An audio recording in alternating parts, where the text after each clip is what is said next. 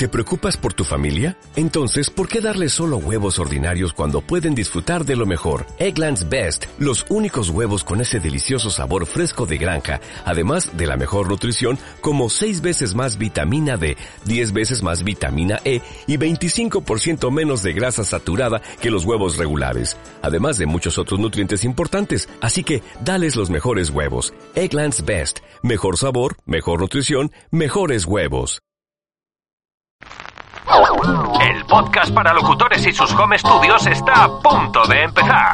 Para, para, para, un momento, un momento. Si esto es un espacio para locutores, habrá que sonar bien, ¿no? Que se vea que aquí hay billete. Professional feeling, ya sabes. Caray, tienes razón. A ver, mira, ahí te va. Ahora sí. Soy tu fan, el podcast semanal de entrevistas a voiceovers profesionales.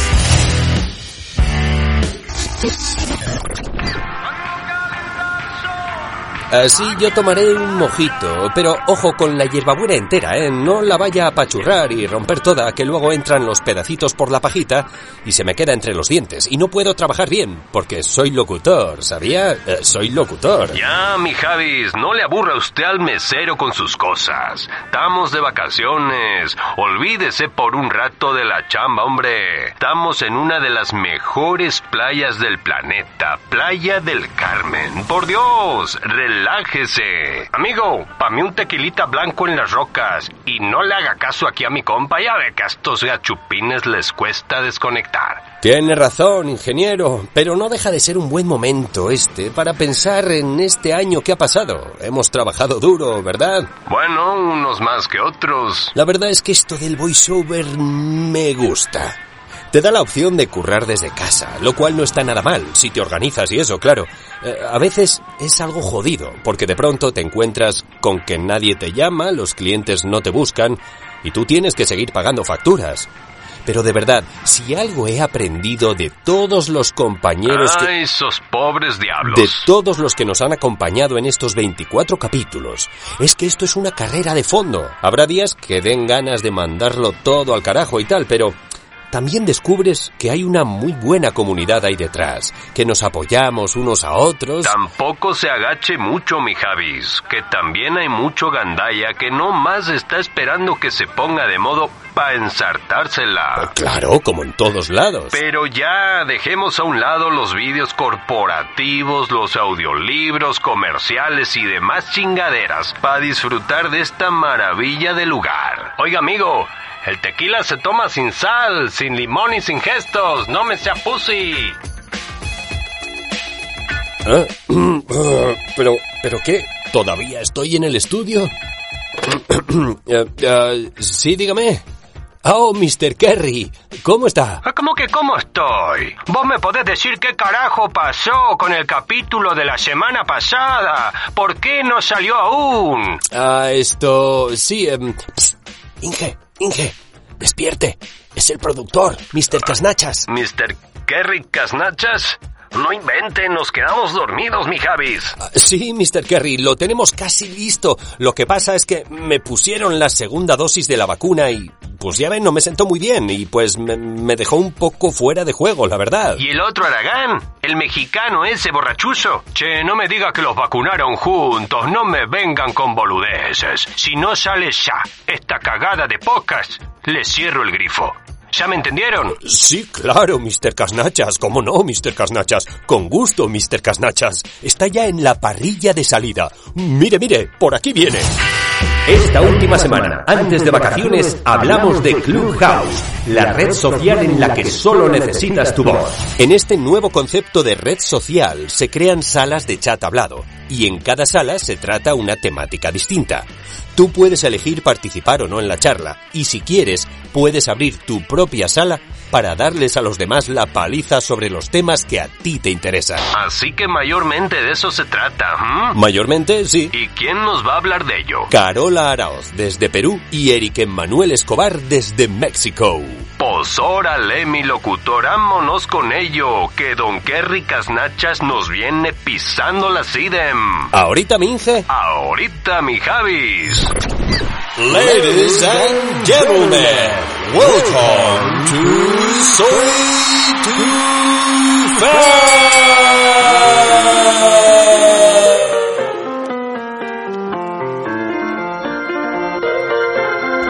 En este, en este último capítulo de Soy tu fan, para cerrar con broche de oro la temporada, tenemos a dos invitados de oro. Ellos nos van a hablar de Clubhouse, esta aplicación que en los últimos meses ha estado muy en boca de todos y que no todo el mundo a su vez conoce. Y para hablarnos de ella, han venido y tenemos hoy aquí en Soy tu fan a Carola Araoz desde Perú y a Eric Emmanuel Escobar desde México. Muy buenas tardes, muy buenos días para vos. No, bu- buenas tardes también para vosotros ya. Este, ¿cómo estáis, amigos? Lo primero. Buenas tardes, creo que México y Perú, ¿qué tal? ¿Cómo estás, Javi? ¿Qué tal, Eric? Buenas tardes. México y Mucho Perú gusto. tienen el mismo uso hora- horario, así que con Así eso no hay es. problema. Encantada de estar contigo, con ustedes. En este momento sí estamos emparejados, Javi. Buena tarde Sí, desde México es. también y buena tarde, Carola. Y buenas noches para ti, Javi. Eh, aquí todavía es de día. Aquí en verano no anochece hasta las 10 ya pasadas de la noche. Y sin embargo en invierno, en invierno pasadas las 5 ya se está haciendo de noche. Esto es algo que no ocurre por esas latitudes, ¿verdad? No, definitivamente. Acá en Perú, sol- a las seis de la tarde, el solcito, como dicen, el sunset ya está cayendo y Más ya la, oscura noche, sí, casi siempre. Verano, verano es como las siete de la noche que empieza a caer el, el, el sol Mm, y ya empieza. Sí, no, allá me encantaría porque más días eh, Claro, soleados es, son maravillosos y da menos flojerita también. Exacto, tienes más rato para disfrutar. Bueno, Así Carola, es. que es desde, de- nos habla desde Perú, tiene 20 años de experiencia. Ella trabaja en español, en inglés, también con acento argentino. Ha trabajado para marcas como Coca-Cola, Palmolive, Peugeot, Bimbo, L'Oreal, etcétera. Y Eric, Eric Manuel Escobar, que nos habla desde México, él trabaja en español, en inglés y en francés, ya nos contarás esto, Eric, y es locutor comercial desde 2013, aunque lleva en medios desde el año 2005. Eh, tenéis una buena carrera a vuestras espaldas, por lo que veo los dos. Bueno, se hace, se hace lo que se puede. En realidad, hubiera preferido que, que no digas la cantidad de años, porque ya sabes que a veces hasta nos sobrevaloran por eso, pero yo, la verdad, feliz. Yo creo que mientras más uno es feliz con lo que hace, bienvenidos todos los años de experiencia. Todo Bueno, suma. si no fueses, si no fueses feliz después de 20 años, ya eh, algo tendrías que Ah, haber no, cambiado, me ¿no? hubiera dedicado por completo a otra cosa, pero como sigo fiel al cañón ahí en la, sí, no, entonces feliz con eso. Y Eric, eh, Eric, Eric a secas, ¿verdad? ¿Prefieres que te, que te traten o, o de plano Eric Manuel? Eric Emmanuel. Fíjate que utilizo Eric Emanuel como nombre público porque como mi apellido es algo desventurado, que es Escobar, de repente me catean más veces para ver si no traigo um, producto de narcomenudeo entre la ropa. Sí. Y entonces, eh, pues es complicado. Entonces mi marca personal la he hecho Eric Emanuel eh, eh, para más fácil y para no causarle conflicto a mis compatriotas latinoamericanos. Claro, porque eres mexicano y aparte te, te apellidas Escobar, es como un, un doble, doble sospechoso, ¿no? Doble sospechoso. Ya luego Oye, te ¿y contaré que... que- Sí. ¿Y esto de que trabajas en, en francés? Eh, fíjate que no, no he tenido el gusto de trabajar en francés. Sí lo hablo. Desde 2007 yo empecé a tomar clases de francés. He ido a Francia, la he pasado de maravilla. Tengo muchos amigos allá. Eh, sí lo hablo con fluidez. Tengo problemas. A, a veces tengo que abra- abrir el becherel. Eh, me han aplaudido siempre mi buena pronunciación y buen acento, pero no he tenido el gusto de trabajar en francés. Eh, ojalá pronto tengo que hacer primero un demo. En inglés sí he trabajado, en español también eh, grabo obviamente todo el tiempo, pero en francés aún no, eh, ni yo me he lanzado a castings, ni he grabado tampoco nada aún en francés. Y una precisión, en 2005 yo estaba terminando la Sí. secundaria, entonces no, no estaba yo todavía en medios de comunicación, aunque sí llegué a salir en la televisión, eso sí fui Esto yo reportero. lo he fusilado de, lo he fusilado de tu ¿De dónde has página sacado web la directamente. Hay Esto, que, hay que, hay que echarle un cachiporrazo al que le hizo la página ahí. Ha- Hay que echarle ahí un- un- una observación Claro. porque sí está yo terminando la secundaria. Sí, sí salí en la televisión cuando murió Juan Pablo II. Ahí estuve yo cantando en TV Azteca y eh, también era yo reportero de Bisbirige, que era un canal Ah. para niños aquí en, en México, pero bueno, era más bien te es mandaban tu credencial y, y Ya eran los medios. Es que Javi, le tienes que preguntar a Eric cuáles son sus dotes este eh, cantorales también, como se dice, no sé si está bien dicha la palabra, o, o, o, de... Musicales. De cantante, musicales, De, de cantante... De este, cantante. de cúpula, de cúpula. de iglesia. Ah, sí. Yo, yo canto desde niño, sí, desde los 11 años de edad por lo menos he tomado clases de canto. Me encanta la ópera, me gusta mucho también las baladas, el pop, eh, todo tipo de música, en realidad hasta metal escucho de repente. Pero no me he dedicado profesionalmente más que para bodas, bautismos y 15 años. Es donde sí, sí, eh, parte de mi carrera universitaria la pagué cantando en eventos sociales y religiosos, eso es innegable. Y tengo aquí una pequeña intrusa que acaba de despertar, entonces le voy a abrir la puerta, ¿No? si me lo permite. de quién era. Sí, es tuya, no, la no es gatita. Yo soy de, yo soy de perros, pero él es de gatos. Bueno, a mí me acaban de detectar eh, alergia a los perros hace poquito. No te, ah, yo sería la mujer más infeliz del mundo si me detectaran una alergia similar. Ah, Y, a lo- y- perros. y yo tenía perro y a los 15 días el perro falleció. Me quiero morir. Un chihuahueño que me traje de México, pero falleció por viejo, ¿eh? yo no tuve nada que ver. Ya Ah, tenía bueno. 17 años el pobrecito y fue justo entonces, sí, y fue una, una alergia y yo he notado mejoría desde que no está nuestro querido Sansón. Así es. Oye, ¿os parece si hablamos de, de vuestro equipo primeramente? Porque este es un podcast para Sí, locutores online, sobre todo. Entonces, Carola, cuéntanos con qué equipo tú trabajas desde tu casa, porfa. ¿Qué micrófono, interfase, etcétera? Mira, en realidad es relativo. Siempre que a mí me preguntan, eh, porque ya sabes que con todo esto de la tecnología hay mucha gente que se cuestiona muchas cosas, hay mucha gente que también ha salido a la palestra a querer trabajar en esto. Entonces, la pregunta más, eh, digamos, común que es la que creo que todos tenemos que responder en algún momento, es cuando te dicen qué micrófono utilizas. No, es la pregunta más Sí. común que a todos nos ha tocado responder. Y para mí en realidad no es, no se me suelta muy rápido la lengua cuando tengo que recomendar. Yo siempre evito hacer alguna recomendación de ese tipo porque para mí en realidad el micrófono es algo, eh, es como sugerir algo que bien te puede venir a ti, como bien me puede no venir bien a mí. En realidad depende de muchas cosas, depende de tu rango dinámico de voz, depende de las frecuencias que emites, depende, depende del tamaño de la cápsula y etc. y un sinfín de cosas más que hay que tomar en cuenta. Entonces, para cada proyecto también me pasa lo mismo. No siempre trabajo con un mismo micrófono, trabajo con varios micrófonos para diferentes eh, proyectos. Sobre todo Sí. cuando me piden cosas muy sentidas, pues hay micrófonos que me dan a mi voz en particular cierta calidez, que es como el Sennheiser. Entonces es una marca que me gusta mucho, a mí en particular, no aparte, bueno, del Neumann, que también me ¿Cuál da una Sennheiser calidez. El ¿Qué modelo es el que Sennheiser, el tienes de MK4. El MK4. Ese lo utilizas para cosas más sentidas, ¿no? Más Sí, cercanas. Exactamente, porque para otras cosas eh, trabajo con el Rode y el Rode lo que yo he descubierto es que tiene bastante, eh, ¿cómo se dice? La puerta de ruido muy baja. Entonces, eh, digamos, no sé si será por el tamaño de la cápsula, ya bueno, en esos temas muy técnicos no manejo mucho esos términos, pero creo que para trabajar a distancia y para estas cabinas que nos hemos tenido que improvisar y que hemos tenido que hacer a corre-corre, entonces creo que le va muy bien. A veces la gente eh, se cuestiona mucho o quiere invertir mucho dinero en un micrófono muy caro como un Neumann, pero es un arma de doble filo. Y te lo podría decir Eric también, y seguramente tú también lo sabes.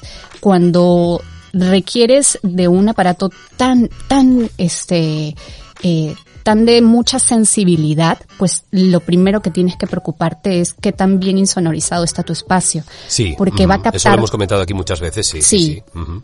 En ese caso lo que sucede es que te puedes gastar la chorrada de millones en un buen micrófono, pero si tu espacio no está adecuado, lo que va a pasar es que va a sonar muy linda tu voz, pero también va a sonar el gatito que está al costado, el perrito que está en el vecino y todo lo demás. Entonces, este, para cada proyecto suelo alternar, ¿no? Pero sí eh, lo que no alterno por ninguna circunstancia es el software con el que trabajo, que es el Logic, que lo llevo a cuestas por todo lado porque la verdad es que aprendí a manejarlo, me parece sumamente amigable y es a lo que me he acomodado, ¿no? En realidad. Y aparte es un poquito como el primo hermano del Pro Tools. Creo que un poquito menos complicado incluso, pero se amolda muy bien a todo. Y en realidad para todas mis sesiones, incluyendo las que trabajo con, eh, con gente fuera, les va muy bien también. Hago lo que estoy haciendo en este momento, que es grabar todo y luego mando el track y listo. ¿no? Entonces, más o menos es así como yo manejo todo este trabajo a distancia, que no me cayó solo iniciando en la pandemia, ¿no? Yo ya tengo 10 años trabajando así, entonces no me tomó muy, digamos, por sorpresa, que es lo bueno, ¿no? ¿Y tienes cabina o tienes una habitación, un estudio? Sí, sí, tengo un estudio, tengo una, un espacio, eh, será pues de cuatro, de cuatro por cuatro más o menos, eh, y en realidad sí he logrado, he logrado ubicar el micrófono y he logrado hacer como digamos una acústica correcta, ¿no? O, o una insonorización correcta, digamos, con, con las medidas de lo que uno no puede también, ¿no? Porque dentro de las cosas que también han sucedido en la pandemia es que tampoco no puedes meter a cualquier persona a tu casa que venga a tomar medidas ni nada por el estilo. Y, y, bueno, y la verdad es que en alguna oportunidad, creo también conversando con, con nuestro colega este, Patricio, también me hizo la, la, misma pregunta, porque sí notó que la calidad del audio que le envié para ciertos trabajos estaba muy buena y me dijo, bueno, creo que conseguiste el espacio perfecto, así que creo que no le estoy haciendo muy mal que digamos. Bueno, nuestro querido Patricio, que nos ha fallado hoy, se lo voy a perdonar. Hay que jalar se lo voy a perdonar porque es como, es como mi enlace con otros locutores. Él conoce a mucha gente, entre ellos a vosotros, y es quien me, quien me puso en contacto con vosotros para este, para este capítulo. Así que, pero, mm, para otra ocasión no se lo perdonaremos. Nos dijo que quería estar aquí para contarnos eh, lo que se cocía en el One Voice Conference y lo tendremos por aquí ya después de verano. Mira que yo me quedo con las ganas. Ay, perdón que te interrumpa. Me quedo con las ganas porque esta vez no voy a poder ir presencial, pero ya me compré mi ticket online, así que al menos en la mitad en la mitad estaré presente con todos los que van para el presencial del One Voice, pero sí estaré online. Qué envidia, Carola. Muy bien. Oye, y Eric, cuéntanos, eh, Eric, ¿cómo trabajas tú? Desde ¿Cómo son tus, tus specs? Pues yo estoy trabajando con un micrófono AKG C214. Es mi micrófono de cabecera. Tenía yo mi primer equipo que lo compré en 2013 cuando me pidieron mi primer voiceover. Eh, que, que, es una es una consola Focusrite, el, el iTrack solo de Focusrite, trae su micrófono, trae su interfaz y con ese estuve pues muchos años, pero honestamente yo prácticamente no grababa desde casa. Era muy extraño que me pidieran grabar desde casa. Siempre iba yo a las casas productoras, a los estudios de grabación y cae la pandemia y dije, ups, ¿Y ahora qué es lo que va a suceder? Y pues lo que sucedió, pues ya lo sabemos, que empezamos a grabar desde casa, tuve yo que, eh, pues subir, ahora sí que los specs del estudio, adquirí este micrófono AKG apenas ahora en el mes de febrero, y estuve grabando con el de Focusrite. El, el tema es que yo hago mucho formato largo, yo hago mucho audiolibro, hago mucho e-learning, hago mucha narración médica, son eh, fundamentalmente los trabajos que yo hago. Pero como, como me estaban empezando a enviar castings para comercial, dije, pues creo que para comercial no estoy con la mejor calidad, ¿verdad? Además de que yo no tengo eh, una cabina, yo estoy en una habitación que está dentro de otra habitación que he insonorizado lo mejor posible pero estoy ya cotizando la cabina que espero que para el mes de agosto u octubre a más tardar ya esté completamente construida, porque si hago mucho audiolibro, entonces yo sí tengo que parar la grabación con los ruidos que hay aquí en la Ciudad de México, porque tengo un, e, e, es muy silencioso donde yo estoy. Afortunadamente tengo un floor room bastante bajo que es, bueno, son menos 65 decibeles en el día y en la noche baja menos 68, menos 70 pero si de repente llega el perro, llega el de los tamales, llega eh, el ropa vejero, todo es un país muy ruidoso México. Demasiado. Perú no se queda atrás. ¿ah? En, en, mi caso yo vivo dentro en un condominio, entonces lo que me ah, libra en realidad es la suerte de que estoy como a 150, quizá, sí, 150 metros a lo mejor de la, de la puerta calle. Entonces eh, lo que, lo que tú vas a escuchar probablemente o lo que se podría colar en algún momento conmigo no es el ruido ni del basurero ni, ni del tránsito vehicular, ¿no? Sino, eh, sino más bien de los vecinos que en esta pandemia todos han querido jugar a ser Bob el constructor, entonces había que ponerse de acuerdo con el vecino de arriba, por favor, hoy día tengo sesión, no taladres hoy día, no cuelgues ningún cuadro, por favor. Entonces me ha tocado lidiar con eso, ¿no? Pero también Perú es una ciudad bastante ruidosa. Aparte, al menos lo que tiene Eric de que le favorece es que cuando son audiolibros, él no está en una sesión dirigida. El problema es, cuando estás en una sesión dirigida. porque cuando tú tienes el control y dices, oh no, estoy escuchando esto del vecino, estoy escuchando al gatito, estoy escuchando al perrito, tú detienes tu grabación. Y no pasa nada porque nadie se entera. Al final el resultado que le va a llegar al cliente es el más óptimo siempre. Pero, pero cuando estás en una sesión dirigida, como estamos grabando en este momento y empiezan las bullas externas, ya no hay cómo. No, en realidad ahí es donde realmente se pone a prueba que también bien equipado uno está y que también la puede liberar, ¿no? Pero cuando estás con un cliente, qué cara se te queda, ¿eh? Sí. Ahí sí, que... Sí, como que, como que hay que cuidar mucho eso, porque si no, mm. puedes puedes, puede ser tu último llamado, como diría. Yo tengo además ya ubicados los horarios. Ya sé que de 10 a 11 de la mañana están aquí pasando todos los vendedores, entonces es imposible. Si me ponen un llamado remoto a esa hora, les digo, ay, no, ¿saben qué? No se podría a las 11, mejor, porque ya a las 11 ya no hay ruido. Así ah, como no, a las 11 lo ponemos, entonces yo ya sé que ya lo libré. Si es un e-learning, eh, pues entonces sí hay, eh, preferentemente en la prepandemia, pues ir al estudio, porque como son largas horas y son dirigidas casi siempre los e-learning, está eh, todo el cliente, la agencia, la productora conectados para aprobar cada diapositiva o cada línea que se va grabando del e-learning, es imposible que yo lo grabara desde casa. Eh, a menos que me permitan autodirigirme, que afortunadamente a mí sí me lo permiten. Entonces, ahí sí, les digo, ¿cuánto son? No, pues es una hora de e-learning, mándame el texto, yo te lo mando. Oye, que va contra imagen porque el original está en inglés, que si lo puedes empatar sin problemas. Eh, como es un lip sync eh, tal cual, pues lo puedo hacer sin problemas, ¿no? Pero el audiolibro, como lo decía Carola, yo todos los audiolibros que he producido han sido autodirigidos. Entonces yo no he tenido mayor problema. Yo ya, ya sé qué horas hay ruido y sé qué horas tengo silencio absoluto. Entonces me programo para grabar en las horas de silencio absoluto y no hay ningún problema. En realidad casi no tengo que detener la grabación. A menos que pues pasó algo y yo me atrasé y si tengo que dar horas extra, pues entonces sí es un calvario, porque ponte a grabar en las horas que ya sabes que hay ruido y para la grabación y detén y bueno, ya saben que formatos largos además todos los ciclos circadianos te acompañan a la grabación, el de la digestión, el del sueño, el de la hidratación de la boca, todas esas cosas hay que cuidarlas y bueno, creo que al final del día es parte de la belleza de nuestra arte, que nuestro instrumento es nuestro cuerpo, entonces tenemos que, así como el pintor tiene que remojar las brochas y limpiarlas antes de ponerles nueva pintura, nosotros tenemos que estar cuidando la hidratación, el descanso, el ruido externo y los ruidos corporales que también de repente se quieren colar a la grabación como los famosos clics de boca, pero si acabas de desayunar tu desayunito mexicano, pues también te puede haber otras intromisiones ahí dentro de tu grabación que tienes que estar muy atento. Yo les cuento una anécdota para que se rían un ratito. A mí me pasó una de esas, pero ya aprendí la lección. No más la hago de fakir. A mí me pasó una en una sesión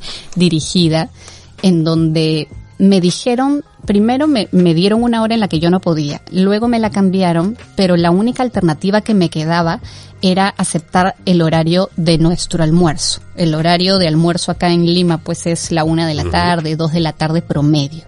Y yo dije, bueno, sacrificaré mi hora de almuerzo, almorzaré después.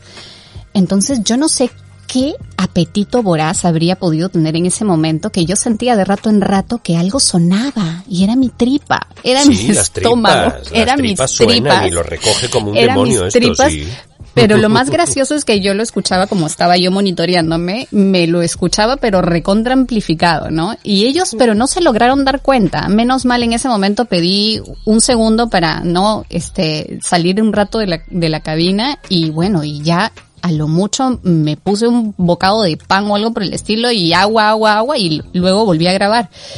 Pero sí me ha pasado que, que sí se ha colado estos, estos ruidos corporales, este, por, por hacerla de fakir, ¿no? Porque la verdad es que inclusive cuando grabas cosas que son eh, muy largas, como son los, a veces e-learnings o, o son los audiolibros, todo influye en realidad. A veces yo prefiero grabar todo de corrido en un, en un solo día y en una sola hora porque, o sea, no una hora, ¿no? Sino en, en, en el mismo rango porque inclusive cuando al día siguiente quieres hacer una retoma o quieres eh, continuar el trabajo, si lo haces en otra hora, pues también la voz es diferente. Es Sí, diferente tu igual. voz de mañana, es diferente tu voz de tarde y es diferente tu voz de la noche en donde ya hablaste todo el día, en donde todo el día estuviste trabajando, la voz también se cansa, ¿no? Entonces sí es bastante importante ser bien disciplinado con ese tema de los horarios para una vez que uno empieza un proyecto poderlo culminar.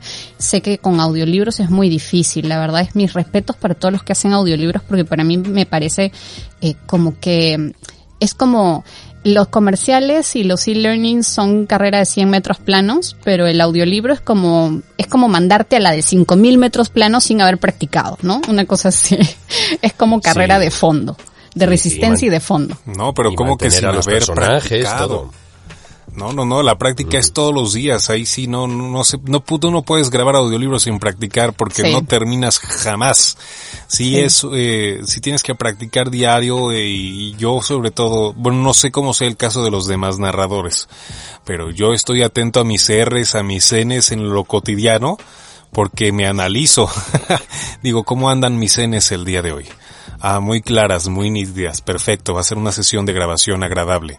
Pero si de repente noto que las Ns andan medio débiles o que estoy barriendo las Rs porque ando cansado de la dicción, ya sé que voy a tener que hacer mis minutos de Linklater antes de empezar a grabar, porque si no, no voy a poder. Y la otra es eh, que la técnica es muy diferente en el voiceover y en el audiolibro. Definitivamente en el audiolibro es una técnica depurada. Es una técnica con mucha tranquilidad, parsimonia y, eh, y un ritmo agradable que también te permita respirar tranquilamente sin que des el jalón de aire como a veces en el voiceover tienes que hacer en el, en el voiceover comercial. Porque, Porque, tienes que encajar en los tiempos. sí, claro, entonces tienes no que dar la respiración y pum, y lánzala, ¿no? Y en una sola respiración de preferencia con dicción muy clara, pues te requiere jalar el aire rápido y bien y, y hacerlo todo preciso. Mientras que en el audiolibro, pues tienes la oportunidad, yo de repente veo, porque vas leyendo eh, con esta vista panorámica, con esta vista anticipada, eh, vas viendo que viene una oración grande en el audiolibro. A diferencia del voiceover comercial, donde tomas muchísimo aire y te la avientas, simplemente en el, en el audiolibro la vas con parsimonia, con mucha tranquilidad, la vas leyendo y te permites las pausas que sean naturales hacer, porque las oraciones largas, pues también suelen tener ideas subordinadas eh, o oraciones coordinadas eh, que no necesariamente tienen que leerse de corrido, sino que puedes hacer una inflexión en la voz, respirar brevemente con tranquilidad y seguir adelante. Entonces no, no es necesario estar haciendo pausas todo el tiempo como en el voiceover comercial para evitar las respiraciones. Se permiten respiraciones en el audiolibro siempre y cuando no distraigan de la narración.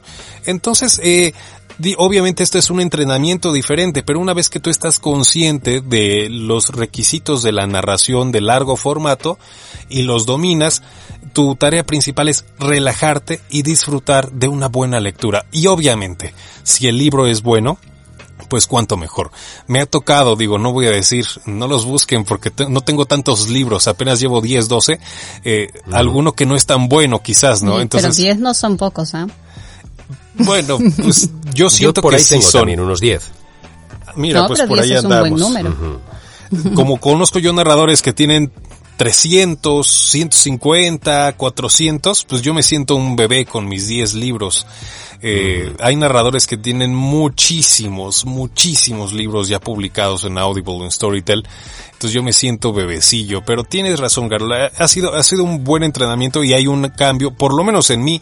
Yo estoy seguro que los de Javier están perfectos del 1 al 10.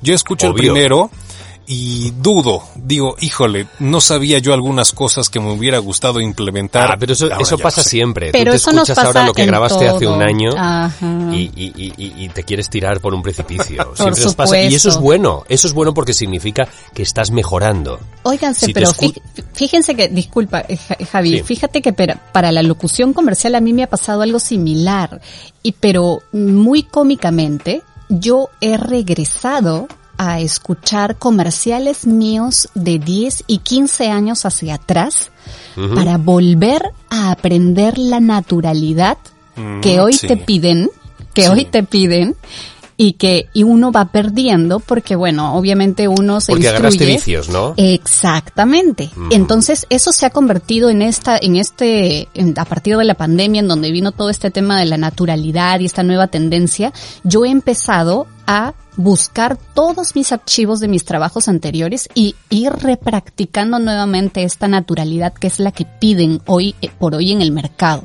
¿no? Que es la que uno va perdiendo por esos vicios que tú que tú mencionas, ¿no? Y es un buen ejercicio. Claro, por supuesto que dentro de todas estas cosas que he encontrado hay una que otra que yo digo, "Ay, por Dios, ¿cómo pude haber hecho eso?" porque no me gusta, pero es natural porque cuando uno empieza también ya ahora uno tiene un poco ojo y oído crítico, entonces mucho más pulido, entonces ya también la autocrítica es un poco más con palo, ¿no? Pero, pero es lo normal, lo normal es que se espante a veces uno con las cosas de años atrás, ¿no? Sí, en lo, en lo técnico y en lo artístico.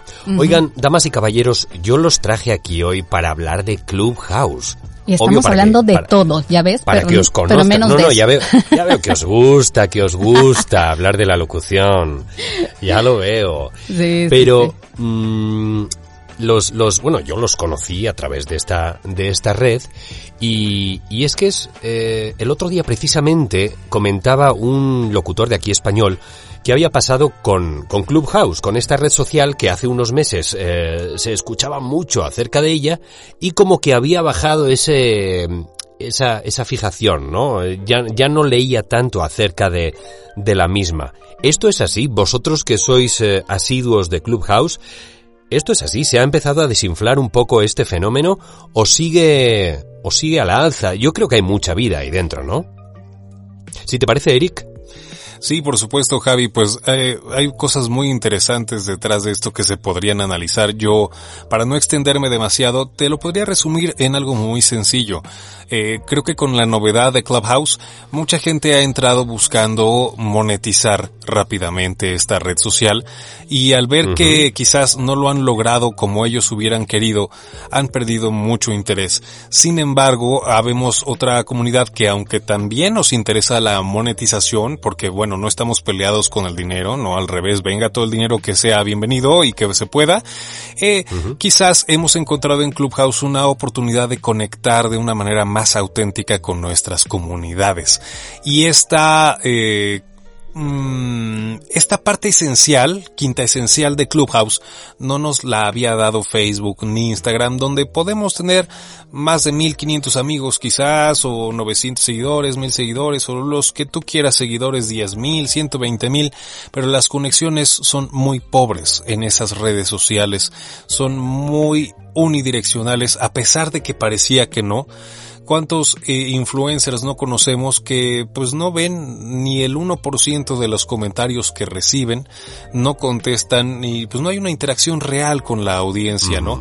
Mientras que Clubhouse eh, te permite conocer con una gran calidad y yo incluso como licenciado en comunicación te diría con muy poca pérdida de información a las demás personas, porque una fotografía, un video, pues perdiste terabytes de información de la persona porque no la estás viendo, no la estás abrazando, no la estás escuchando, mientras que con la voz toda esa información de la personalidad se transporta en, en el ancho de banda que te permite Clubhouse para que conozcas de verdad al que está del otro lado y creo que este valor agregado mantiene con vida y mantendrá con vida Clubhouse por mucho tiempo. Cuando metan la monetización quizás eh, reencenderá un nuevo fuego Será muy agradable que toda la audiencia de habla hispana podamos monetizar la red dentro de la misma red, Pero eh, mientras tanto yo creo que los que hemos encontrado allí un lugar para hacer conexiones auténticas es, sigue siendo y será por mucho tiempo nuestro lugar favorito frente a Facebook, frente a Instagram, frente a TikTok y también frente a los competidores como Green Room de Spotify, porque ya como tienes que estar en tiempo real, y no puedes programar publicaciones ni nada, pues, qué flojera eh, eh, por el mexicanismo, qué pereza eh, crear una nueva comunidad en otra red social de voz cuando ya estás en una bien instalada. Fíjate que yo tengo, yo tengo una, una visión por parte un poco igual como la que tiene Eric, pero yo creo que en realidad como cualquier aplicación que, que tiene un lanzamiento, yo creo que siempre va a haber un impacto inicial. ¿No? Y eso es lo que yo vi con Clubhouse.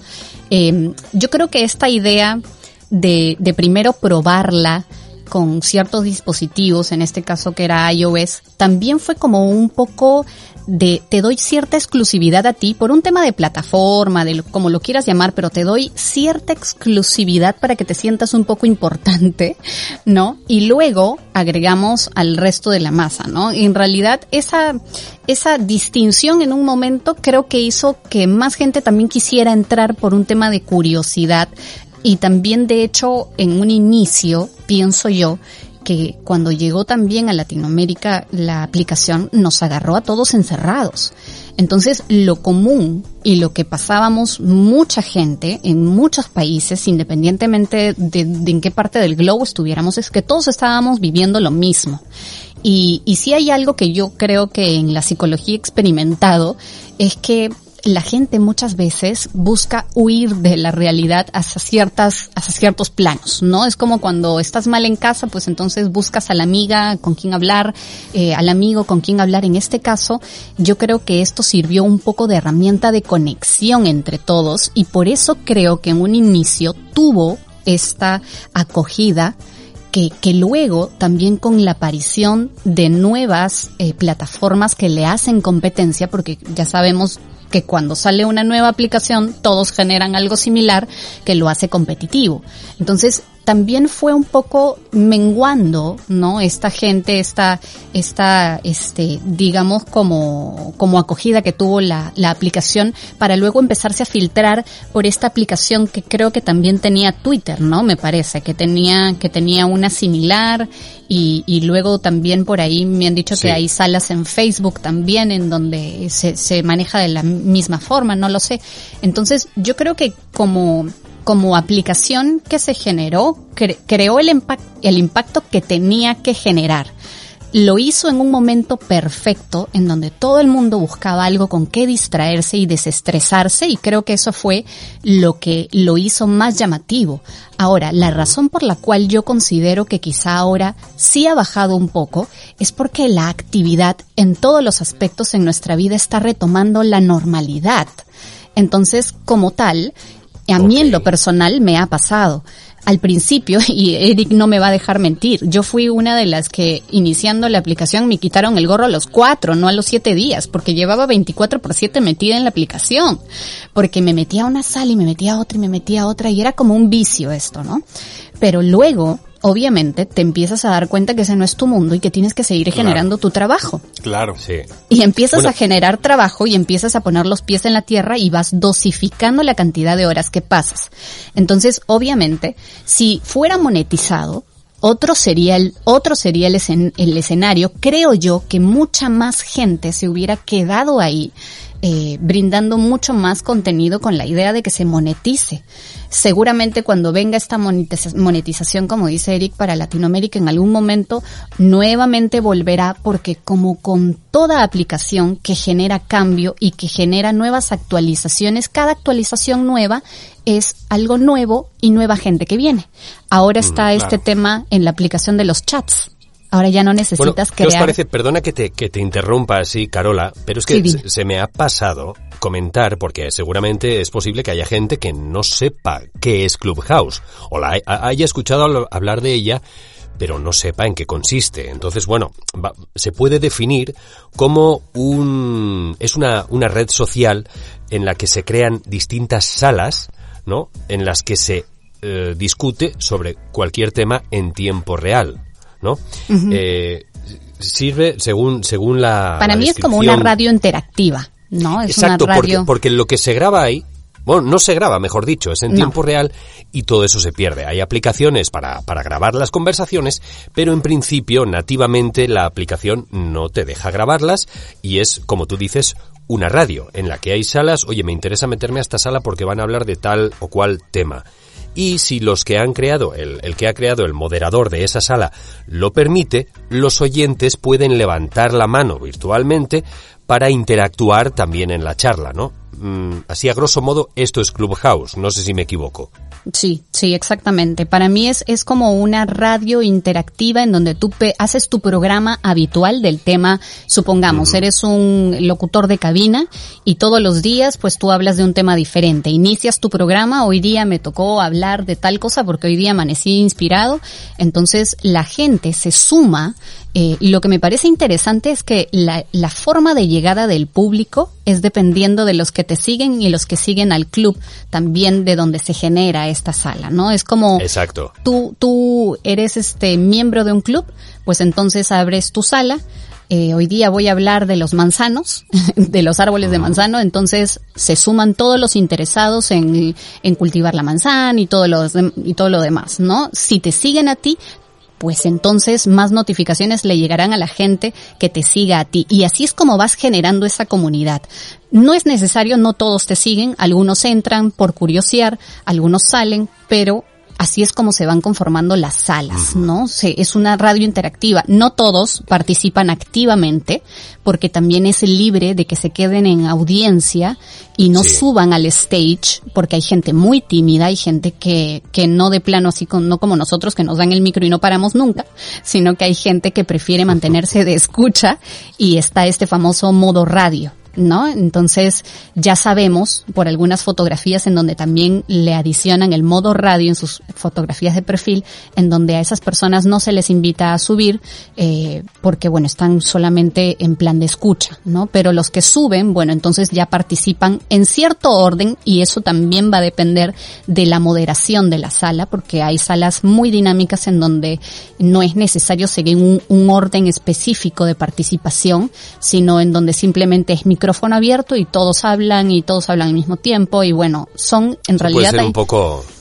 un, Eh, un poco confuso, ¿no? También. Sí, sí, la verdad es que yo he entrado a salas en donde la moderación está bastante bien organizada y es lo que a mí me genera menos ruido, porque en realidad por lo organizada que soy yo también creo que, que cuando todas las personas hablan al mismo tiempo se genera dependiendo del contenido, ¿no? Porque hay salas como la cafetería que, que, que bueno, son salas de distracción en donde se puede entender que todos quieran hablar al mismo tiempo. Pero cuando entras a una sala X en donde sí estás impartiendo algún contenido de valor instructivo, pues no es recomendable que varias personas hablen al mismo tiempo porque el contenido se puede perder, ¿no? Entonces la importancia del contenido se puede desvanecer, se puede confundir. Y aparte para la gente nueva, es una aplicación que si bien es cierto, no nos requiere de pimpearnos físicamente porque podemos hacerlos en pijamas, pero sí es necesario para los moderadores que estén con los ojos enganchados en la pantalla,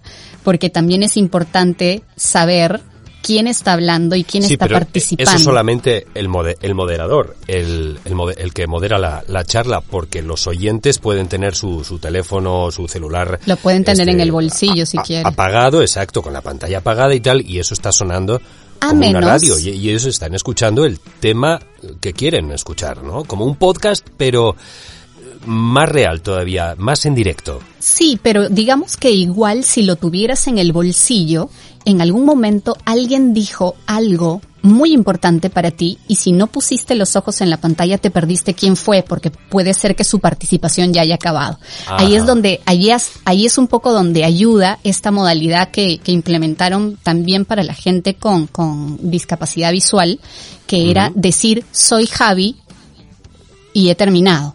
Para que la persona que quizá no tenía los ojos puestos en esa pantalla y viendo quién era el que tenía el micrófono habilitado, sepa que quien acabó de participar o decir eso importante fue Javi, Sí. fue Carola, fue Eric. ¿no? Entonces creo que sí es cierto, el moderador necesita tener mucha más atención de su moderación y de su sala, porque es responsable de su sala, pero los oyentes, de alguna forma, cuando se interesan en el tema, también es importante que presten un poco atención a eso, porque puede ser que algo muy importante se les escape y no sepan quién, quién lo dijo, ¿no? O, o también a lo mejor con quién hacer networking luego. Puede ser que yo haya dicho algo que te haya parecido muy importante y luego quieres hacer networking conmigo y me escribes, me escribes por Instagram. Sí, pero si no sabes quién lo dijo, entonces ya tendrías que preguntar, disculpen, ¿quién, quién participó hace un ratito? Y ya te dirán, fue tal o fue, fue cual, ¿no? Oye, ¿cómo? Porque en un principio, decís antes, salió solo para, para iOS y, y, ya lleva en Android unos cuantos meses, ya se puede instalar desde la misma tienda de Google Play. Um, ¿Cómo se instala? ¿Necesita algún tipo de configuración especial o simplemente se instala y ya está? ¿Te piden tu número de teléfono para que se enlace solamente con... O sea, para que no haya, no haya cuentas... Uh, ¿Cómo se dice? Fake. Exacto. Troll. Para que no haya cuen cuentas fake, ¿no? Se, se, se enlaza con tu número de teléfono, algo parecido a WhatsApp. Sí, sí, bueno, en realidad lo único que tienes que hacer si eres usuario de iOS o de Android uh -huh. es acudir a, al Apple Store, en este caso al App Store, que es para iOS y para iOS y para, me parece que Android es, mmm, creo que es este un store, pero no me acuerdo muy sí, bien cómo Google se llama, Play. ¿no? Google, Google Play, Play, Google uh -huh. Play o Google Store, algo así creo que es. ¿No? Pero solamente tienes que descargarlo y sí, lo único que te piden en este momento es te mandan a una lista de espera si es que no tienes una invitación. Eso es. Ese es el punto. Necesitas invitación. Sí, es el... necesitas. Uh -huh. Eso creo que al principio lo hizo un poco más exclusivo, ¿no? ¿Quién es como pertenecer? Yo quiero que me manden invitación porque quiero pertenecer a algo, ¿no? Esta necesidad uh -huh. de todos de pertenecer a algo.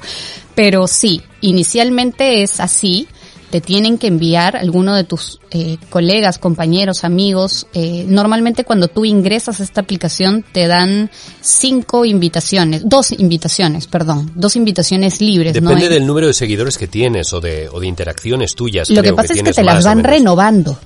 Ah, o sea, okay. te dan dos inicialmente.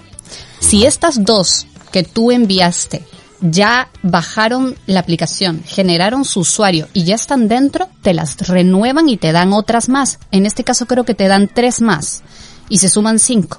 Y así te van renovando y te van renovando. Tres ¿no? más cada semana dependiendo de tu actividad, uh -huh. eh, con un límite de acumulación más o menos en 12 pero sí más o menos por ahí anda.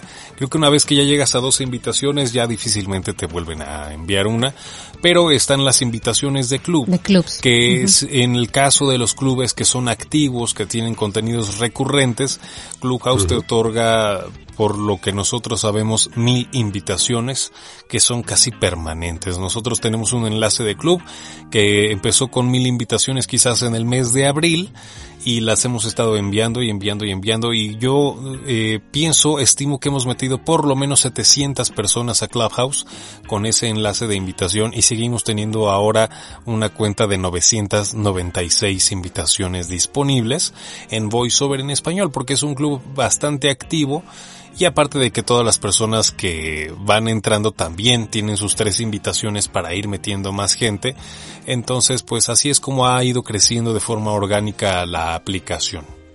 Vale, este es el club que tú diriges, digamos, Eric, VoiceOver en español.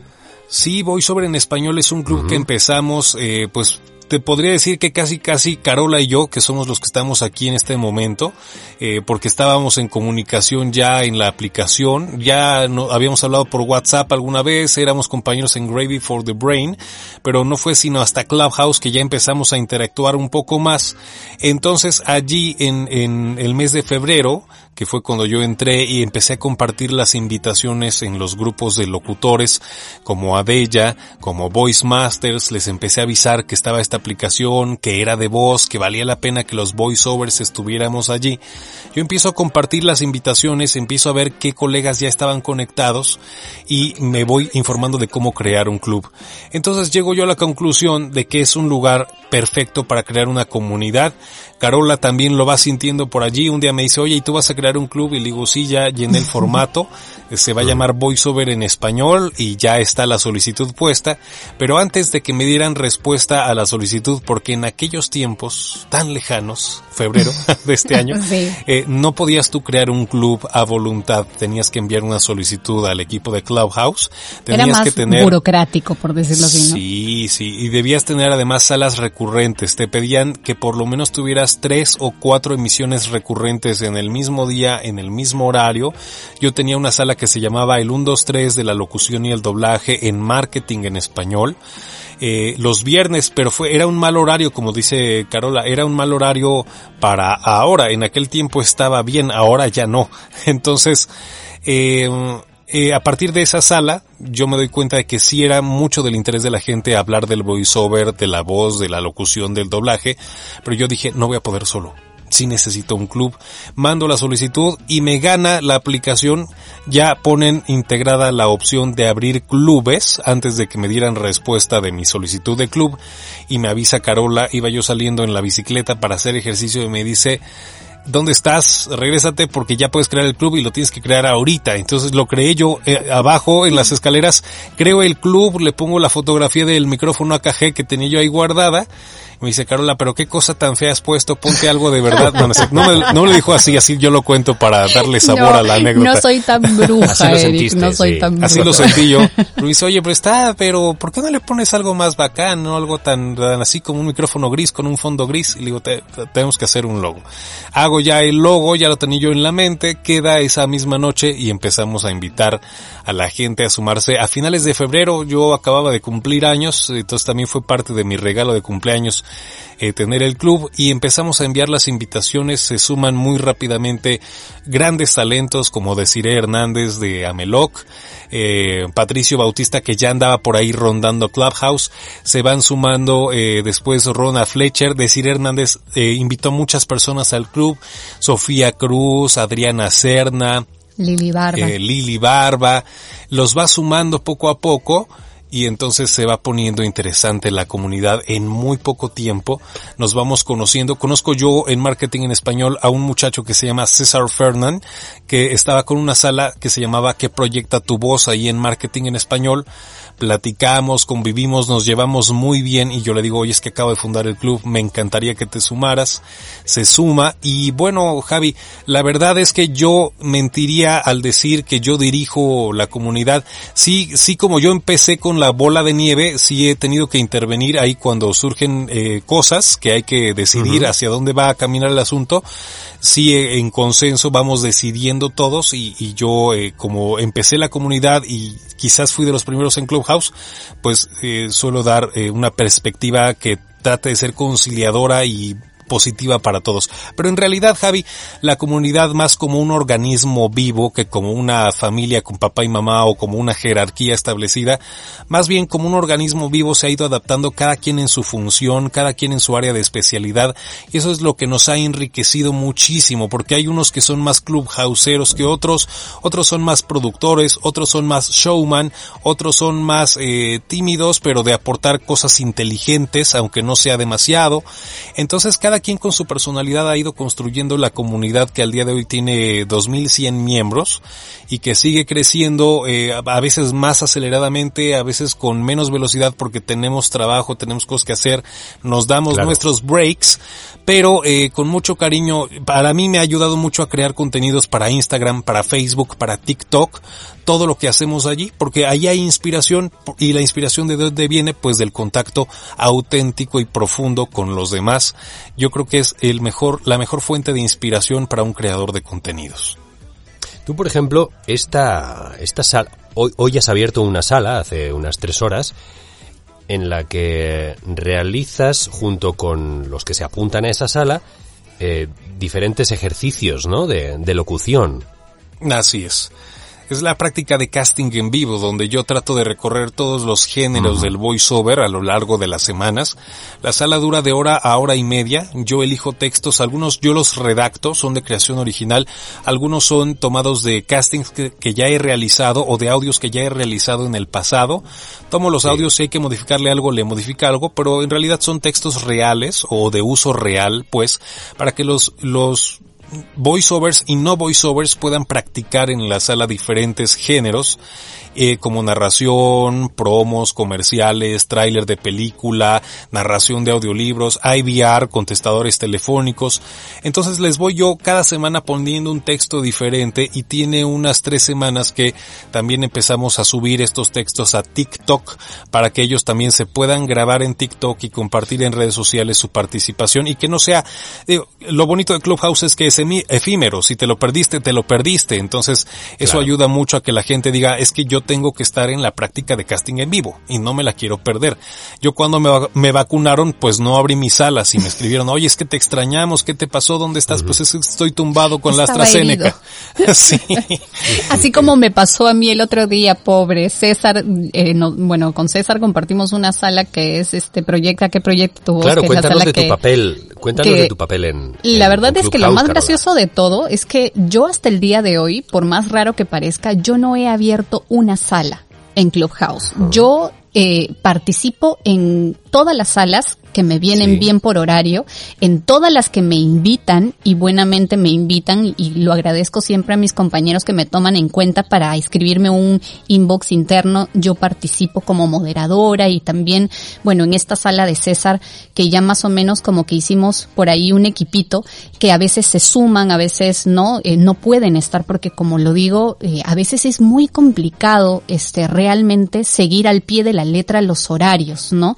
Y en esta oportunidad, las salas de qué proyecta tu voz, que es una sala muy bonita, eh, en, en, en donde, bueno, sube la gente, conversa con nosotros, nos da un pequeño speech y nosotros como, como profesionales de la voz, les damos sugerencias, les damos tips, eh, los acompañamos, eh, eh, a veces, muchas veces hasta reconciliarse con su propia voz, porque muchos suben cuestionándose lo feo que suena su voz y, vaya, les decimos ¿Ah, que en realidad sí, y les decimos que en realidad no hay voces feas, sino mal entrenadas. Entonces, se sube toda gente, no es indispensable que seas un voiceover o un locutor, todo el mundo está todo el tiempo comunicando, todos trabajamos y nos expresamos. Entonces sí es fundamental que en todas las aristas y en todo, en todos los rubros de la locución, pero así también como en todas las, eh, digamos que las carreras o profesiones que, que nosotros, este, en las que nosotros nos desempeñamos, es importante que nosotros sepamos comunicar. ¿No? Que, que establezcamos una buena comunicación,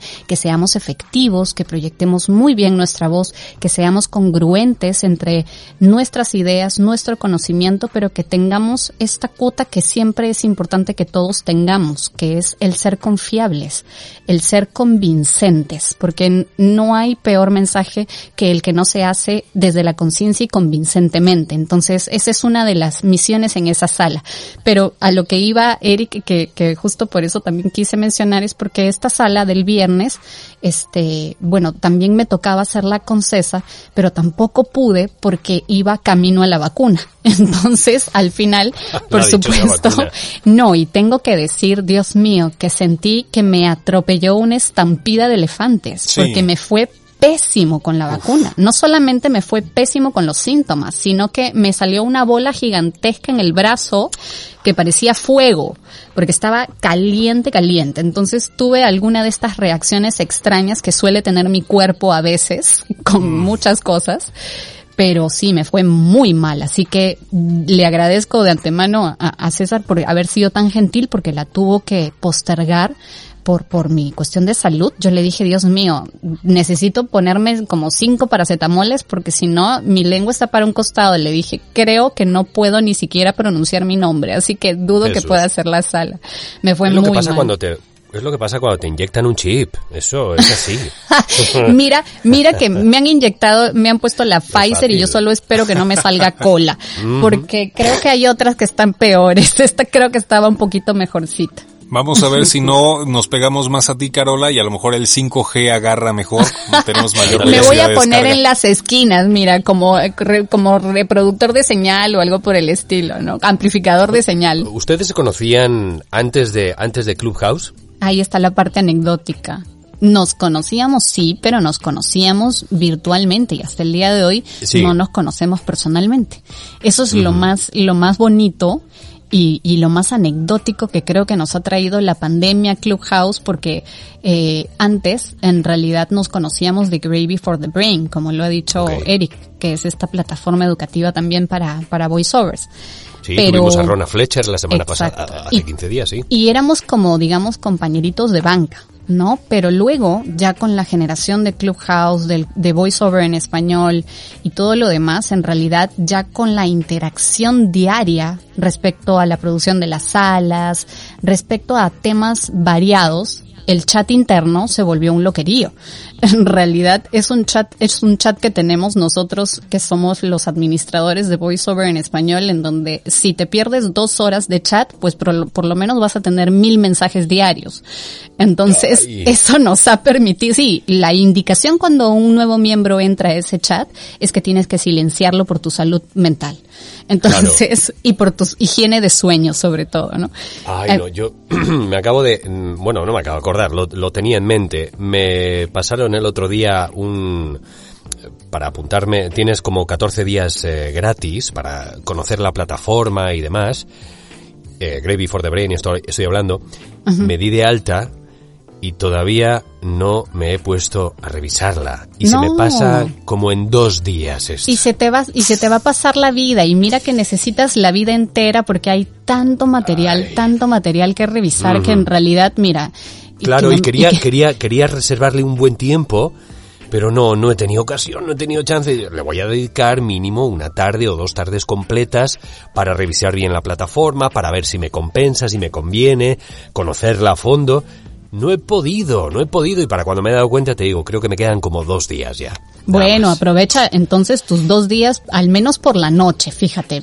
Puedes entrar inclusive hasta, hasta desde tu celular, creo, ¿no? Y puedes, este, ver todo el contenido multimedia que hay, porque la verdad es que sí, es un contenido que te, que, que te dan muchos especialistas en la voz y mucha gente con mucha experiencia. Y aparte, bueno, Rona es, la verdad es que una de las cosas más bonitas que a mí me ha pasado ya año y medio para dos es haber conocido a Rona, ¿no? La verdad es que fuera de, que es una excelente profesional, es una muy buena persona, es una muy buena anfitriona.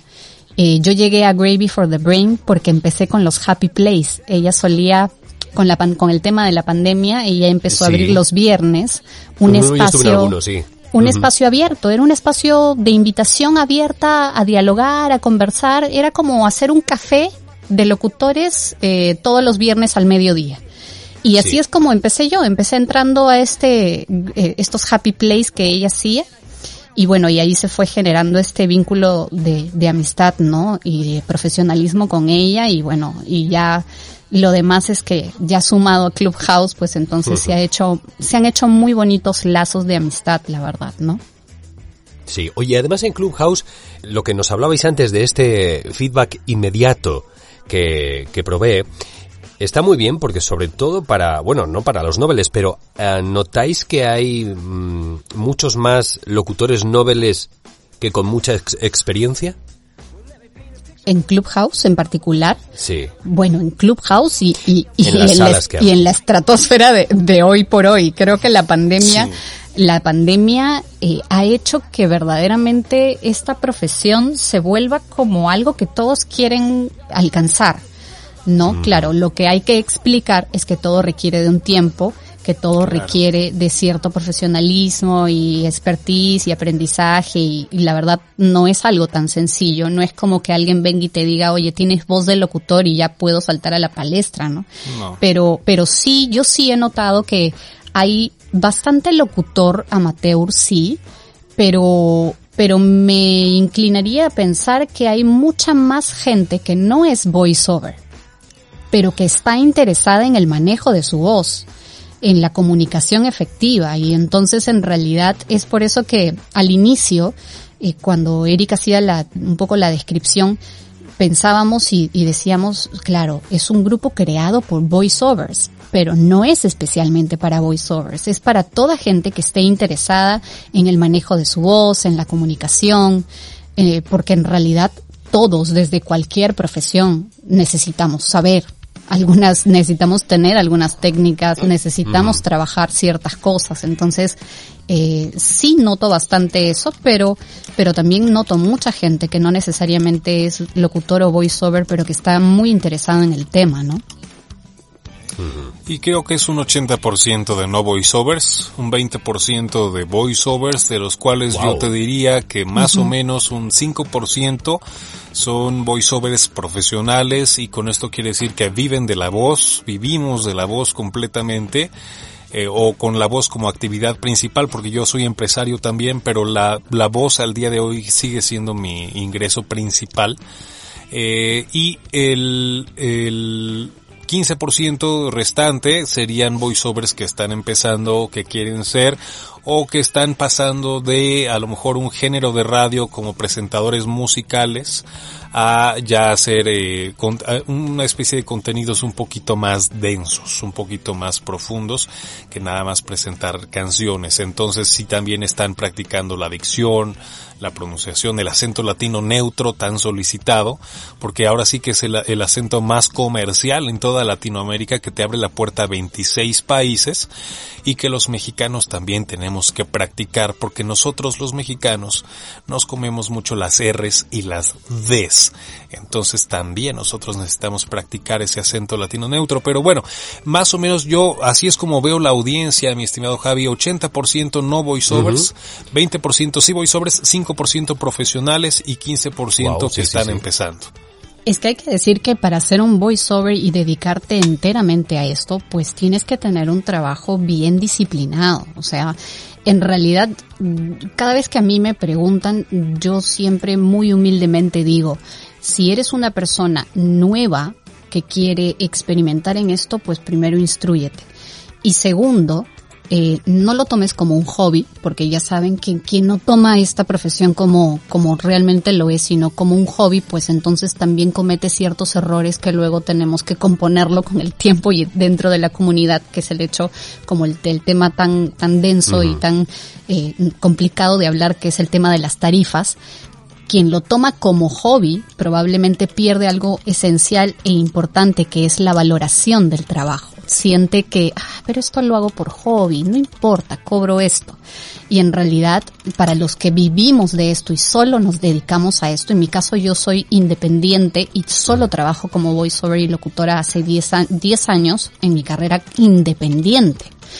Pero 10 años más atrás he trabajado, sí, pero como toda persona que tiene una carga familiar, como toda persona que necesita pagar renta, luz, agua y gastos diarios, pues tenía que trabajar dependiente para una empresa. En mi caso, en mi experiencia personal, yo he trabajado por muchos años en banco y por muchos años he trabajado por una, por, para un estudio de audio profesional.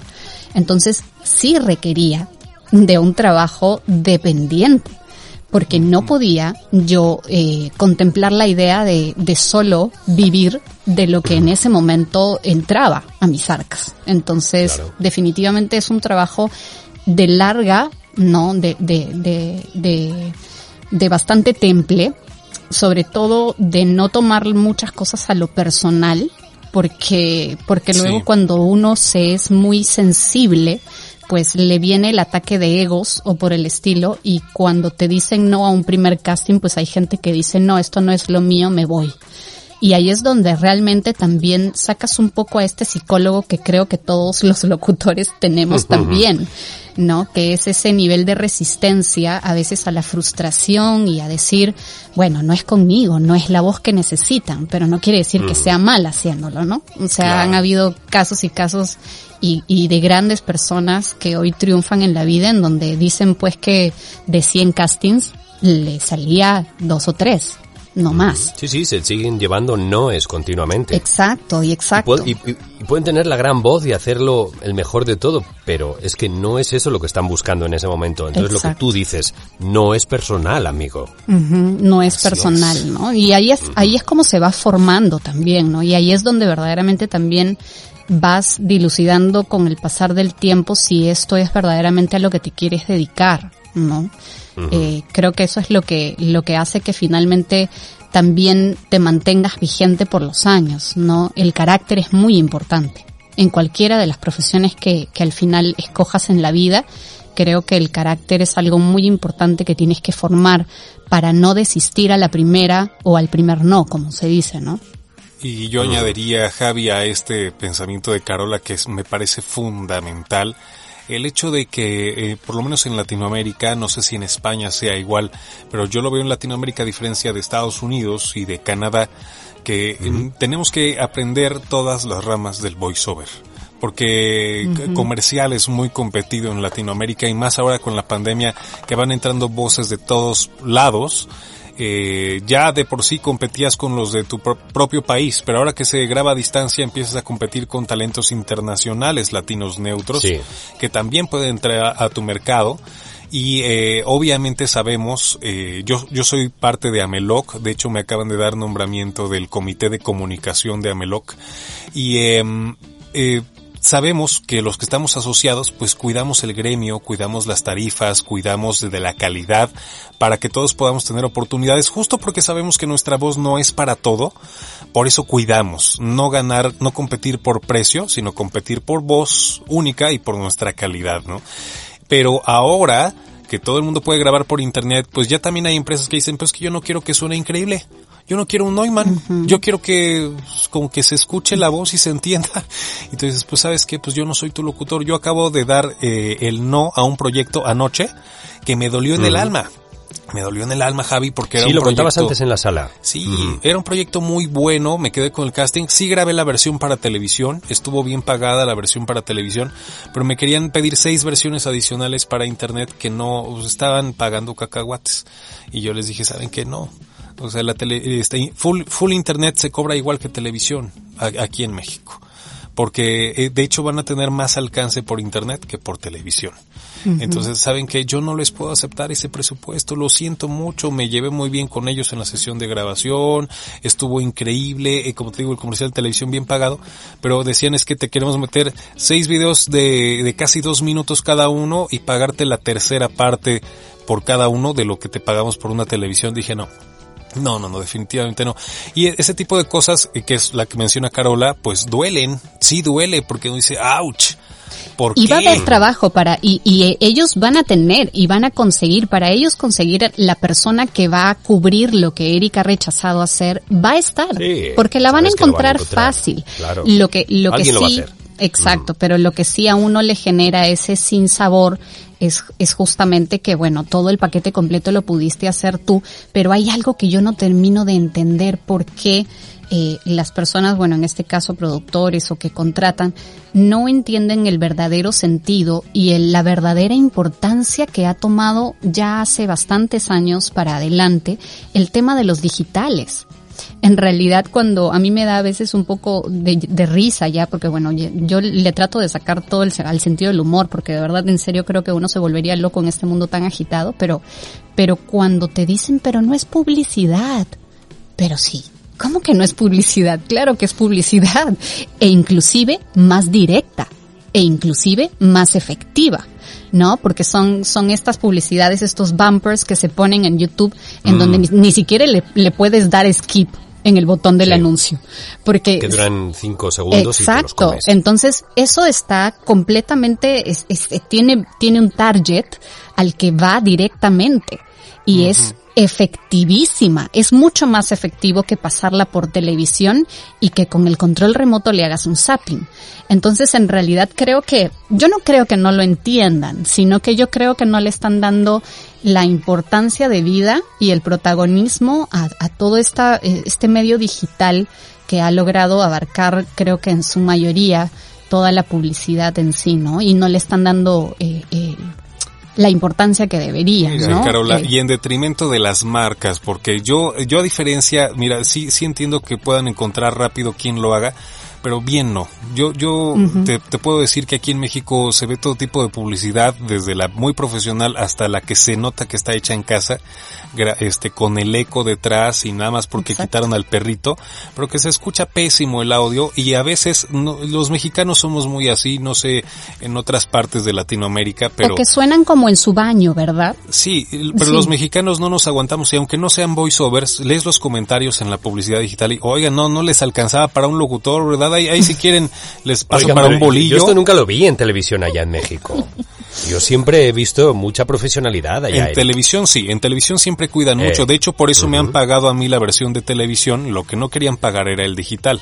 La televisión sigue siendo muy cuidada y muy pagada porque también aparecer en la televisión sigue siendo muy caro y por unos cinco años por lo menos seguirá siendo muy caro, aunque va en declive cada vez más la audiencia en las televisiones nacionales. Pero es ahí donde la marca se juega una pérdida en, porque no hay una homogeneidad, ¿no? Digamos, encuentras un excelente producto en la televisión como, como, como digamos un madre en la televisión que suena espectacular, que tiene las mejores imágenes y todo lo demás, pero luego el mismo contenido debería ser llevado a los medios digitales y por un tema de presupuesto no lo hacen, entonces también hay un punto en contra creo para las marcas. Igual ellos la libran, ¿no? Porque porque tratan, bueno, de por ahí bandearse con, con los talentos que encuentran o lo que fuera, pero no hay eh, no hay algo homogéneo. El mexicano no perdona, Carola. Tú, tú ves un comercial de una marca que está mal grabado, los mexicanos no perdonamos y no tienen que ser locutores para meterse a los comentarios.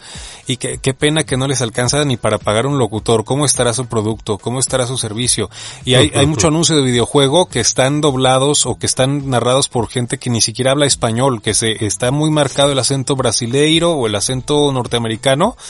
Y oigan, este, pero no crasheará su juego porque pues este, si no pueden pagar una voz, pues este, cuánto le habrán metido a sus, a su servidor, a eso es a lo que llegamos cuando, cuando hablamos de que, de que inclusive en nuestro trabajo, una de las, de los pilares más importantes, nosotros, para nosotros no es comunicar tu mensaje, no es leerlo, es ser convincente. Es que en realidad cuando tú es, es, estás haciendo, estás interpretando un rol, estás interpretando un papel, estás haciendo un comercial, pues tú realmente así, ojo, así te, te toque una marca que tú no consumes en lo particular, en lo personal, pues sí tiene que sonar a que lo haces.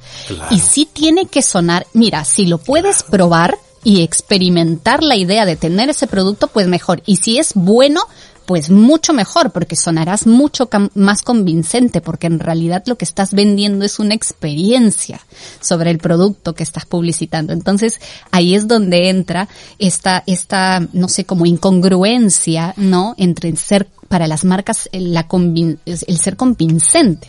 ¿no? ya ves cómo cuestionan si no tienen para esto, cómo será el producto, ¿no? Lo Marcas, hay marcas de consumo masivo Uy, está entrando una llamada. Hay marcas de consumo masivo y hay marcas que son no tan masivas que tienen otros parámetros. Perdónenme, ¿eh? tengo que contestar esta porque es importante. Yo tenía una, ya veo que, que, sois, eh, que basta con daros un poquito de cuerda y podríais estar aquí hablando de locución hasta mañana. Mira que llevamos dos horas veinticinco. Qué horror. dos horas veinticinco que habrá que condensar. ¿Eh? Así es. Porque, bueno, dos horas 25, eso es, desde que hemos empezado Desde que empezamos la cháchara, como quien diría. Exacto, exacto. Este, tenía una última pregunta acerca de, de Clubhouse y es de, em, bueno, luego nos dará Eric su, su visión también, pero tú, Carola, mm, a mí me interesa mucho la interacción que tienen el mundo voiceover español de España y español latinoamericano. En Clubhouse, vosotros eh, dirías que es mayoría el número de voiceovers latinos frente al español de España.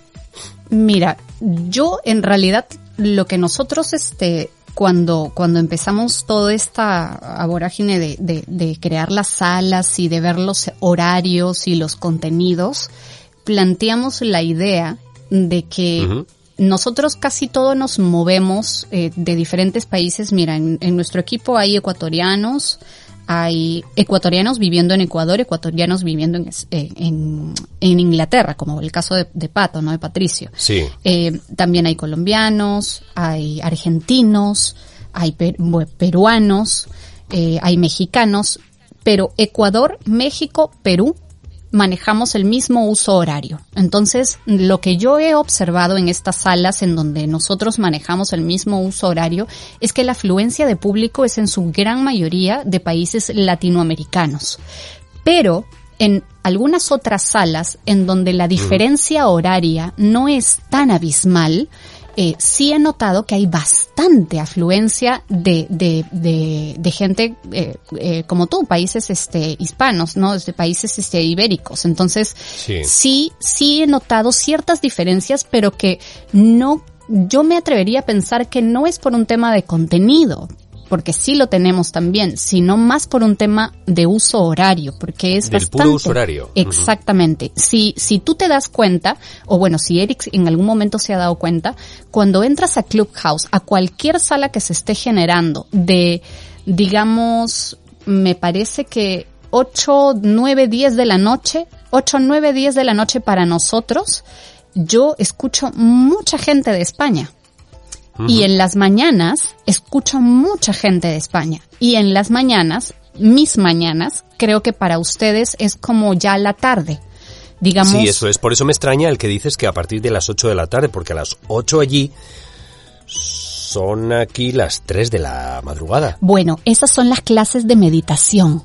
Son geniales. He entrado a varias de españoles de clases de meditación, claro. De, me imagino que, que son tan zen que utilizan la madrugada para Son meditar. insomnes, entonces. Pero sí, pero sí escucho mucha gente de española, ¿no? Y también eh, lo que pasa es que en las mañanas, muy temprano en las mañanas, también escuchas mucha gente. Entonces, las salas que se abren, digamos, eh, 8, 9, 10 de la mañana, pues también seguramente vas a coger cierta afluencia este, de españoles, ¿no? Pero por la tarde sí ya no es común, obviamente por las 7, 8 horas de diferencia que Claro. tenemos, ¿no? Bueno, pues eh, yo creo que con esto ah, servirá para quien no conocía la plataforma que la pueda conocer un poquito más y a, a día de hoy no es tan difícil que alguien te proporcione una invitación para, para acceder a Clubhouse o si no, bueno, también te puedes dar de alta y esperar a que la misma aplicación te permita entrar. De todos modos, ¿hay alguna cosa que se nos ha quedado pendiente, algo que os gustaría decir, Eric o Carola, para, para animar a la gente a participar en Clubhouse? bueno, que están invitados, que en realidad prueben esta aplicación, que cuando se animen a descargarla en su celular y generar su usuario, eh, se atrevan a entrar a todas las salas que les dé la vida y el tiempo, porque en realidad no, no crean que es solamente contenido que enseña, es también contenido que distrae y creo que en tiempos como estos en donde a veces uno necesita desconectarse un poco de tanta tensión, eh, pandémica, creo que le hace bien, ¿no? Aparte es una buena aplicación para generar un networking mucho más directo, como lo dijo al inicio de nuestra conversación, Eric. Es Sí. una, es una red que te permite también generar vínculos porque nuestras redes están conectadas, como el Instagram, y si manejas Twitter también, entonces automáticamente tú entras a una sala y si quieres hacer contacto, si quieres hacer negocio con alguien directamente, pues te vas a un DM, a un DM y, y bueno, y empiezas un vínculo que sabe Dios puede terminar efectivamente en un trabajo bien puesto, ¿no? Eso si lo ves desde el lado eh, de trabajo y si no, Sí. y si lo ves desde el lado de, de, de la distracción, pues también hay, hay salas y lo más yo digo que lo más bonito es que nadie te obliga, porque tú entras, te quedas el tiempo que quieras, no necesitas este filtro de la fotografía ni de tener un espacio acorde, ¿no? Este, bien tuneado, como quien dice, para poder eh, montar tu stage, sino que simplemente desde cualquier lugar de tu casa, inclusive haciendo tus labores diarias y cotidianas, puedes acompañar en modo escucha o en forma interactiva, ¿no? Y subir. Así que están todos invitados a Clubhouse, pero también están invitados a seguirnos en el club de VoiceOver en español. VoiceOver en español es donde habitualmente estáis vosotros dos. Sí, así es. Es en el club donde normalmente estamos y donde se generan todas estas salas, ¿no? Muy bien. Y Eric, ¿alguna cosa más que nos quieras decir antes de que nos vayamos? Claro que sí, Javi, muchas gracias. Pues que el tiempo que pasen en Clubhouse va a ser un tiempo de alta calidad. Que tengan cuidado porque sí es adictivo, por supuesto, y, obviamente como toda adicción, pues después te cansas si abusaste, ¿no? Yo creo que dosificado, eh, viéndolo para largo plazo, eh, Clubhouse es como ir al club. Tal cual. Eh, antes de la pandemia, pues podíamos ir a desayunar o a comer o a cenar ahí con el club, ver quiénes visitaban, eh, que los vecinos, los amigos, los profesionales que se reunían en el club. Y Clubhouse nos permite esta misma oportunidad de conocer gente que normalmente no encontraríamos en otro lado, justamente porque nuestras profesiones no coinciden siempre y sin embargo allí están en Clubhouse. Entonces este contenido de alta calidad no lo van a encontrar en YouTube, en Instagram o en Facebook por la simple y sencilla razón de que en estas redes no puedes interactuar en tiempo real con el creador de contenido. Cosa que, por ejemplo, eh, Luis Ramos le ha dado una, un empuje muy importante porque él era un podcaster y ahora es un clubhouser. Y ahora uh. tiene miles de personas que se reúnen en Clubhouse para escucharlo porque pueden interactuar con él casi en tiempo real. Digo casi porque no les da la palabra de inmediato. Pero bueno, eh, se pueden esperar y al final hacerle preguntas y compartir un poco con él, cosa que en el podcast no podían hacer. Entonces sí, el tiempo que se gasta en Clubhouse suele ser de alta calidad si, si curamos bien los contenidos que consumimos y también pues los contenidos interactivos que es lo que más buscamos hacer en voiceover en español. Pues para no aburrirlos ya nosotros somos enamorados de nuestras voces a lo mejor un poco narcisistas también a veces. Eh, no se trata de que sí sí sí. No se trata de que nos estén escuchando todo el tiempo como hablamos ahí en Clubhouse. No se trata de que interactuemos de que compartamos y es también parte del distintivo de nuestro club. No hay salas donde nada más hable una persona, eh, en, aún en las salas donde se hablan de temas expertos como los podcasters, siempre hay tres personas, cuatro personas, no hay un solo orador y siempre estamos interactuando con todos y a eso los invitamos a sumarse a Clubhouse, a convivir con nosotros, a hacernos amigos, a interactuar y a compartir un tiempo de calidad en una red social, que es lo que no habíamos podido hacer con otras alternativas, audiovisuales sobre todo. Muy bien, pues eh, muchas gracias. Yo creo que ha quedado excelente este último capítulo de Soy tu fan antes de irnos de vacaciones, capítulo número 24, con Carola Araoz y Eriquén Manuel Escobar, desde México él, desde Perú ella. Ah, espero que haya quedado bien clarito en qué consiste, cómo se utiliza y cómo podemos disfrutar eh, de Clubhouse. Y, y nada, ustedes dos, pues agradeceros mucho, mucho el, el que hayan estado aquí hoy. no, a ti, Javi. Gracias por la invitación. Reiterarles a tus oyentes eh, la invitación también para que bajen esta aplicación de Clubhouse para que podamos encontrarnos en salas. Ya saben que no importa dónde estemos, no importa en qué lugar, en qué país, no importa qué hora. Igual esta es la magia de la tecnología, esta es la magia de Clubhouse. Así que yo en lo personal te agradezco la invitación, Javi. Gracias, Eric, por una vez más compartir conmigo espacio eh, en este podcast tan bonito de Javi y mandarles un beso, un abrazo desde Lima, desde Perú, desde el lugar en donde vivo y donde trabajo como voiceover y locutora para el mundo entero. Un abrazo. Que disfrutes tu descanso, Javi. Buen descanso, buen verano. Muchas gracias. Igualmente os deseo un buen verano a los dos. Y a ti que estás escuchando este invento llamado Soy tu fan. Te agradezco que hayas estado en esta segunda temporada también con nosotros. Te emplazo hasta septiembre, que será cuando regresemos, para seguir conociendo historias de más locutores como tú y como yo. Recuerda, si te mola, si te gusta, comparte. Soy tu fan en redes. En Twitter, arroba soy tu fan podcast. Y a un servidor lo puedes encontrar en Facebook, Twitter, Instagram, etcétera, etcétera, etcétera, como Javi Gauna VO o Javier Gauna VO www.javiergauna.com. Ahí puedes encontrar también todos los episodios de, del podcast y si quieres escuchar lo que hago, pues también ahí tienes toda la info. Te deseo que pases un buen verano. Seguro, pero divertido. Cuídense mucho amigos. Soy tu fan, el podcast semanal de entrevistas a voiceovers profesionales.